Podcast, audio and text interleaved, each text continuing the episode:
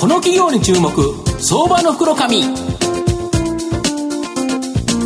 このコーナーはマイナンバーセキュリティのパシフィックネットの提供 SBI 証券の政策協力でお送りします。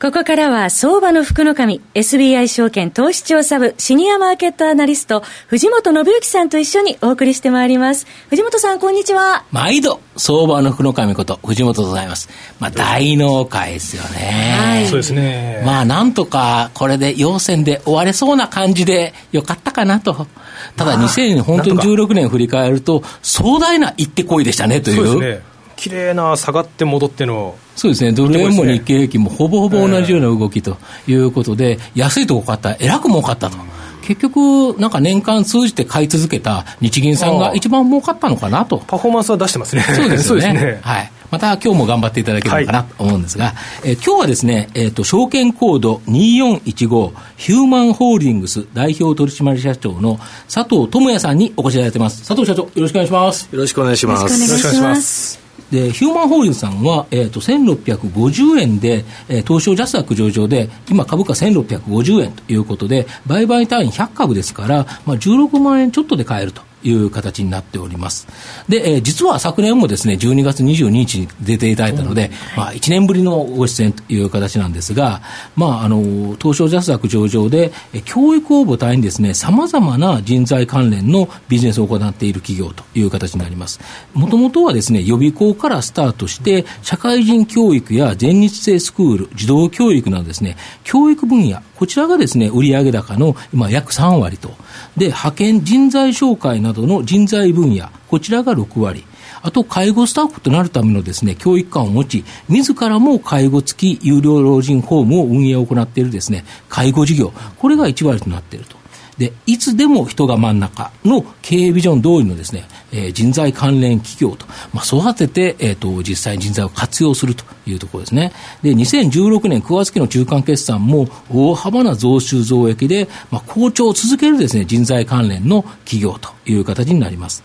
で、えっ、ー、と、一つ目の質問なんですけど、人材関連事業で、特に御社の強みである建設業を中心にですね、順調なようなんですけど、まあ、御社の人材関連事業での他社との差別化ポイント、こちらをですね、教えていただきたいんですか。はい、えー、私どもは、あの、はい、教育事業から出発しているんですね。はい。えー、この教育事業との、うん、人材事業とのシナジー、うん、これがまあ他社との差別化の大きなポイントです。うんで今ではですね、はい、特にあの建築関連、はい。えーまあ、二次元設計のソフト。CAD から、はい、これから三次元、えー、三次元設計の BIM っていうソフトに今変わってきつつあるんですけども、はい、建築設計の方です。条例の方ですね。そうですそうです。でこれをまあできる人材扱える人材っていうのはほとんどいないんですね、あ少ないんですよね。はいでもともと当社、あこの CAD の教育では、はい、あ日本で一番の教育機関でございまして、はい、えー、この CAD の教育者に対して、うん、えー、まあ、人材事業で、えー、職業を紹介したり派遣で出ていっていただくと、こういうモデルを持ってですね人材事業を、やっていたんですけれども、はい、えー、これが BIM に変わるということで、うんうん、今まで登録いただいていた CAD の登録者に対して、うん、えー、BIM を無償でて、えー、教育させていただいて、はいはいはい、えー、そして、えーまあ、派遣なり紹介なりというところで、えー、企業に、えーまあ、仕事を紹介させていただいているということでございます御社の場合、やっぱり育てて、その人を活用する、両方とも使えるから、はい、普通の会社って、要はその能力のある人をさまざ、まなその採用コストをかけて取ってきて、それをっていうと、やはりかなりコストがかかるけど、はい、御社の場合は、まあ、そういうもともとに知らなくても、はい、自社で教育ができるということが、やっぱり他社との強み、で、教育をした優秀な人材を大量に均一に持ってる。はい、これでやはり、えーと、企業に持っていけるっていうのは、やっぱりそこが大きな強みなんですよね。そうですね。なるほど。あと、教育関連事業では、はい、もう日本語学校とかロボット教室、はい、こちらがですね、40%を超える伸びで、非常に好調なようなんですけど、はい、まあ、ちょっと状況を教えていただきたいんですが。はい、えー、まず日本語学校ですけれども、今、東京、それから大阪、はい、佐賀、はいえー、そうです、佐賀はですね、はい、佐賀県知事に、はい、まあ、招致を受けていったんですけれども、はい、えー、この3都道府県で約2200名、はいはい、えー、の学生を抱えています。はい。えー、まあ目的は、まあいろいろですけれども、日本語を学んで、日本の大学に進学したり、就職したり、アルバイトをしたり、えー、こういう人たちが今、あまあ、この発展途上国を含めて、どんどんどんどん今、日本に帰ってきている。えー、こういうふうな公共なマーケットを背景にですね、非常に学生数を増やしているという現状ですね。えー、それからもう一つ、ロボット教室ですね。えー、これまあ、今、ロボットっていうものに対して、うん、文部科学省であったり、うん、経済産業省、うん。えー、これがあ本当にどんどんどんどんこのそういう教育を推進しようとしている。はいはい。えもしくはそういう事業をどんどんどんどんこう成長させようとしている、うん、えー、こういう背景をもとにですね、うん、直近では、えー、これは FC で、はい、えー、事業を行っているんですけれども、はい、えー、950教室、はい。えー、1万2000人の、えー、受講生を抱えている。大体小学生から中学生ぐらいですそうですね、えー、ほぼほぼ小学生です、ね、小学生ぐらいですか、はい、であれですよね。ロボットを買っていただいて、はい、でそれがパーツで分かれてるんですよね。そうです。それを毎回教室のその時間に行くと、はい、あのあるロボットに組み立てるということですよね。で、また壊して帰るという。そうです本当にブロックみたいなものなんですけど、そのロボットのモーターとか、その動く部分とか、いろんなやつをうまく組み合わせて、で、またあれですよね、それが割とその受講生の独自のやつもあるっていう感じですよね。そうなんです。えー、おっしゃったようにブロックをベースにですね、うん、モーターで動かす、こういうふうなことをやってるんですけれども、うん。うん、えー、たまには天才なこうことをやる方がいらっしゃったりですね、小学生なのにこう飛ぶロボットを作っちゃったりですね、これはもう本当にあの今高校生になっちゃったんですけども、うん、東大の大学院に、うん。はいえー、言ってることがですね、もうこの天才のそれそれしかできないっていうこ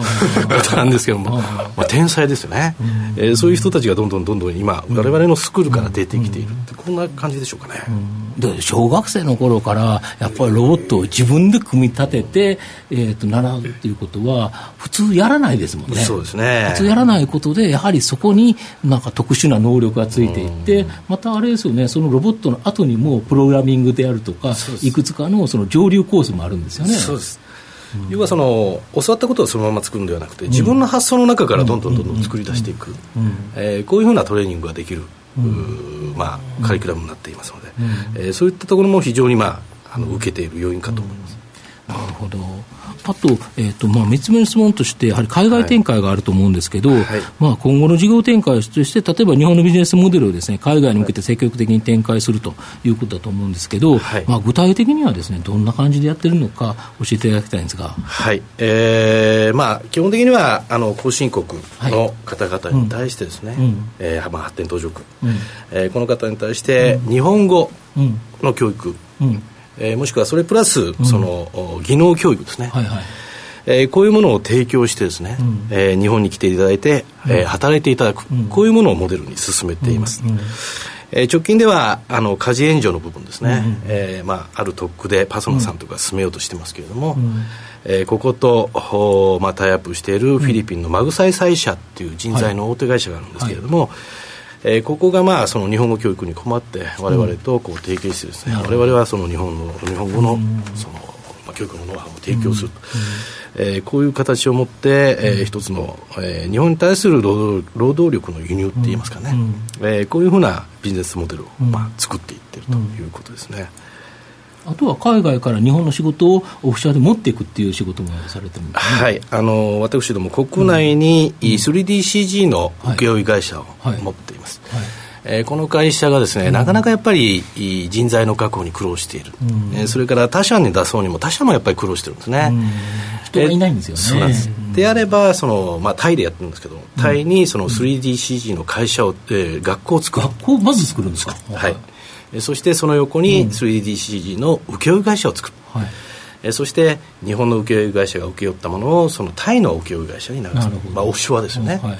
えー、オフショアプラス学校みたいなモデルをですね、うん、えー、今タイで展開していると。そうすると日本の仕事というのはタイの人から見るとやっぱ給料がいいわけですよね。そうですで、そうすると、その給料のいい会社に勤めれる学校ということで、やはりその学校がやっぱり人気になるということで、はい、やはりタイの中でも優秀な子たちが、はい、まあ、優秀な人人材がその学校に来てくれるから、もともとに優秀な人たちで、教育、御社の教育を受けて、その仕事ができて、はい、だだけど、ものすごいハッピーですよ、御社もハッピーだけど、そこで働かれてる方もやっぱりハッピーですよね。そうですね。そうですよね。やっぱりこれがわれわれの持ってるビジネスモデルの、うん、本当に、一番いい形で出る、うん、まあ、海外をこう挟むとですね、うん、やっぱりいろんなギャップがあって、賃金ギャップがあったり、教育のギャップがあったり、技能のギャップがあったり、ここをやっぱり埋めるのがわれわれの教育事業であって、えそしてその人たちをまあ、その海外とつなぐのが人材事業であって、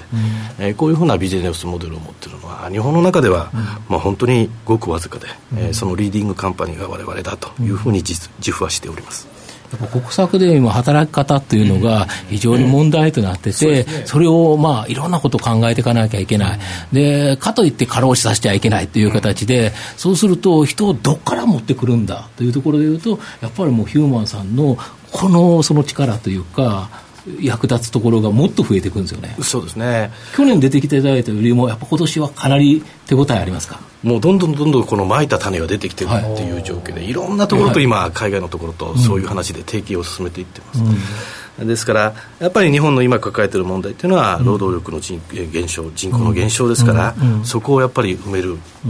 日本語教育だったり技能教育を通して、そして人材企業とこのつなぐっていうモデルが、ますます広がっていくだろうし、必要とされる事業じゃないかなと思っています。まあ、最後なんですけど、えーと、御社の今後の成長をですね、はい、牽引するもの、こちらを教えていただきたいんですが、はい。えー、これはまあ先ほど申しましたあ、まあ、教育を伴う、うん。まあ、この海外人材移動ビジネスって言いますかね、うんうんうん、えー、教育と就職を伴うって言った方がいいでしょうかね、うんうんうん、えー、これが我々の次の大きな権威をやる事業だと思っています、うん、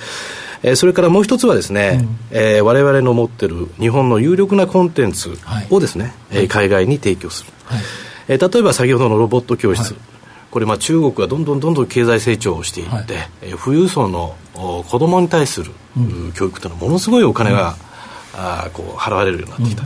しかも、うん、二人っ子政策になってきた、うんうん、えー、ここに対して我々の持っているそういうロボット教育みたいなコンテンツをですね、今持っていこうとしてるんですけれども非常にこれ引き合いがあってですね、うん、えー、これひょっとすると非常に日本の何倍になるかわからないんですけど大きな日本でさえ1万2000人でしたっけ、はいはい、の受講生の方がかなりの金額を払っていただいてるっていうことなんですよね。ね中国はやっぱり人口が10倍いるっていうことでいうと、はい、10倍も夢ではないかもしれないっていうことですよね。ね10倍かける二人っ子政策ですよね、これからそうですね。そうですよね。マックス20倍ぐらい。20倍ぐらいですか？まあこれは言い過ぎなんですけどね。はい。はい、これだけど売れたら、儲かりますよね。儲かりますね。はい、さんいかがでしょうか？いや業績が右肩上がりじゃないですか、うん、であのこれだけの売上高と業績しっかりした状態ですので今後例えば東証一部だとか上の方へのなんでしょう直接 お聞きするの難しいですけど そういったところへのあのお考えというのはいかがでしょうかね、ね、はい。あの持っています。まあそのタイミングをどこでどうやるかっていうのは、はい、今いろいろ思案しているところですけれども。ありがとうございます、はい。まあ、最後まとめさせていただきますとこのヒューマンホールディングスさんはいつでも人が真ん中、この経営ビジョンからでですね、まあ、教育からスタートし、人材関連、介護事業と、日本が現在直面しているですね、大問題、これを解決してくれる、まさに自流に乗った成長企業と。まあ、株価指標面でもですね、PR まだ12倍台と割安感のある水準でですね、まあ、今後の成長が楽しみなですね、まあ、特に中長期投資、まあ、去年1年間、今年買ってても儲かったけど、ね、この年末大納会にわざわざ福の神がですね、佐藤社長をお招きした、この思いをですね、今年買いましょうねっていう感じですかね。はい。あと15分ですね。はい。今日は証券コード2415ヒューマンホールディングス代表取締役社長の佐藤智也さんにお越しいただきました。佐藤社長ありがとうございました。ありがとうございました。ありがとうございました。藤本さん今年もありがとうございました。ありがとうございました。ありがとうございました証券コード3021東証2部上場パシフィックネットはマイナンバーに完全対応した情報機器データ消去サービスをはじめとする IT セキュリティサービス、そして IT 機器の中長期レンタルなどで企業の IT 化を支援する IT ファイナンスサービスを全国8拠点のネットワークで展開するオンリーワン企業です。取引実績1万社を超えるスペシャリスト集団、証券コード3021、東証2部上場、パシフィックネットにご注目ください。この企業に注目、相場の福の神。このコーナーは、マイナンバーセキュリティのパシフィックネットの提供、SBI 証券の政策協力でお送りしました。